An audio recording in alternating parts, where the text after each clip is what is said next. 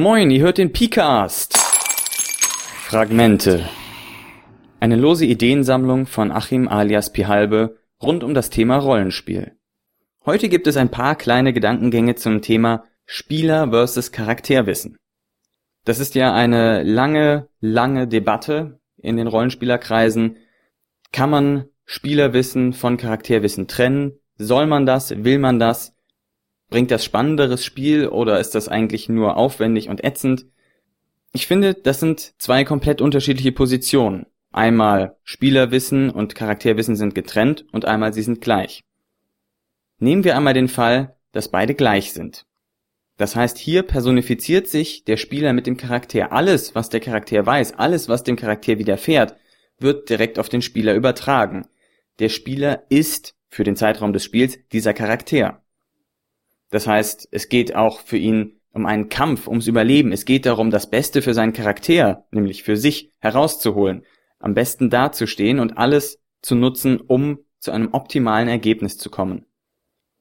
Ganz im Gegensatz dazu, wenn man Spieler und Charakterwissen trennt, dann heißt das, man ist fokussiert nicht so sehr auf die Personifizierung mit dem Charakter, sondern auf das Drama. Einen interessiert, was mit diesem Charakter geschieht, einen interessieren die Höhen und Tiefen. Man möchte nicht immer den Weg bergauf gehen, sondern man möchte eben eine Berg- und Talfahrt erleben. Man möchte die Geschichte durch die Augen des Charakters erleben, aber sich vielleicht noch durch Zusatzinformationen, die der Charakter nicht hat und nicht nutzen kann, noch mehr Spaß daraus holen, noch mehr Erlebnis.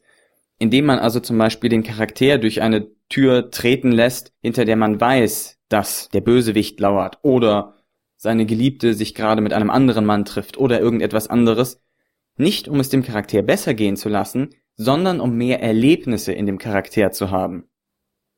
Das sind also die zwei unterschiedlichen Standpunkte. Wenn ich Charakter und Spielerwissen gleichsetze, dann will ich mich personifizieren mit meinem Charakter und möchte für meinen Charakter das optimale Ergebnis erreichen, ihn zum Sieg führen. Im Gegensatz dazu, wenn ich Spieler und Charakterwissen trenne, dann heißt das, mich interessiert das Drama, mich interessieren Wendungen, ich möchte das erleben und wie einen Film wahrnehmen, das Ganze, was geschieht. So, hier kommt noch ein kleiner Einschub, weil mich Lichtbringer auf eine kleine Unstimmigkeit hingewiesen hat. Die beiden Wissensmengen von einmal Charakter und einmal Spieler kann man sich ja vorstellen als, sagen wir mal, zwei Kreise, die ein bisschen überlappen. Das, was überlappt, ist das, was der Spieler weiß, was auch der Charakter weiß. Dann gibt es noch einen Teil, der nicht überlappt auf der Spielerseite. Das sind Informationen, die nur der Spieler hat. Zum Beispiel, naja, der blättert jetzt da im Monsterhandbuch, wird vielleicht gleich ein Monster auftauchen. Oder solche Geschichten. Und dann gibt es aber auch noch natürlich Wissen, was nur auf der Charakterseite ist.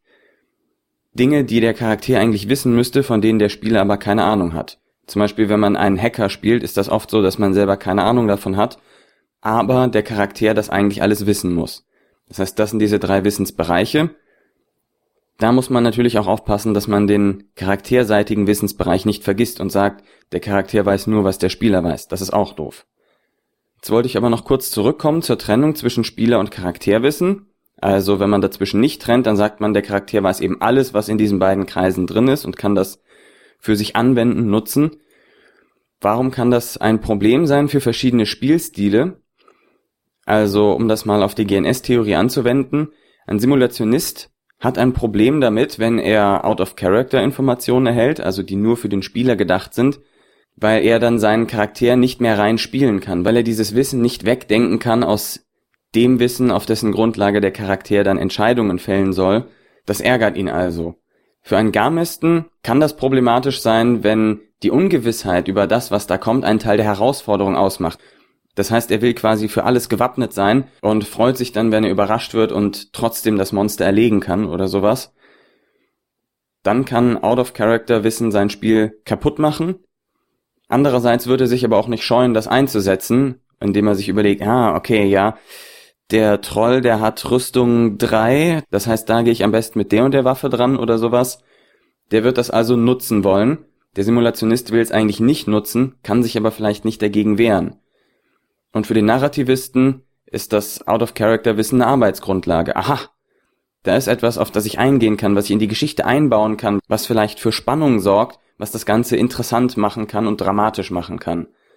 Das heißt, der Narrativist und der Gamist benutzen einfach alles Wissen, was sie haben, um Entscheidungen zu fällen, während der Simulationist eigentlich nur das Wissen seines Charakters benutzen möchte und deshalb durch diese Verwischung von Spieler- und Charakterwissen gestört werden kann.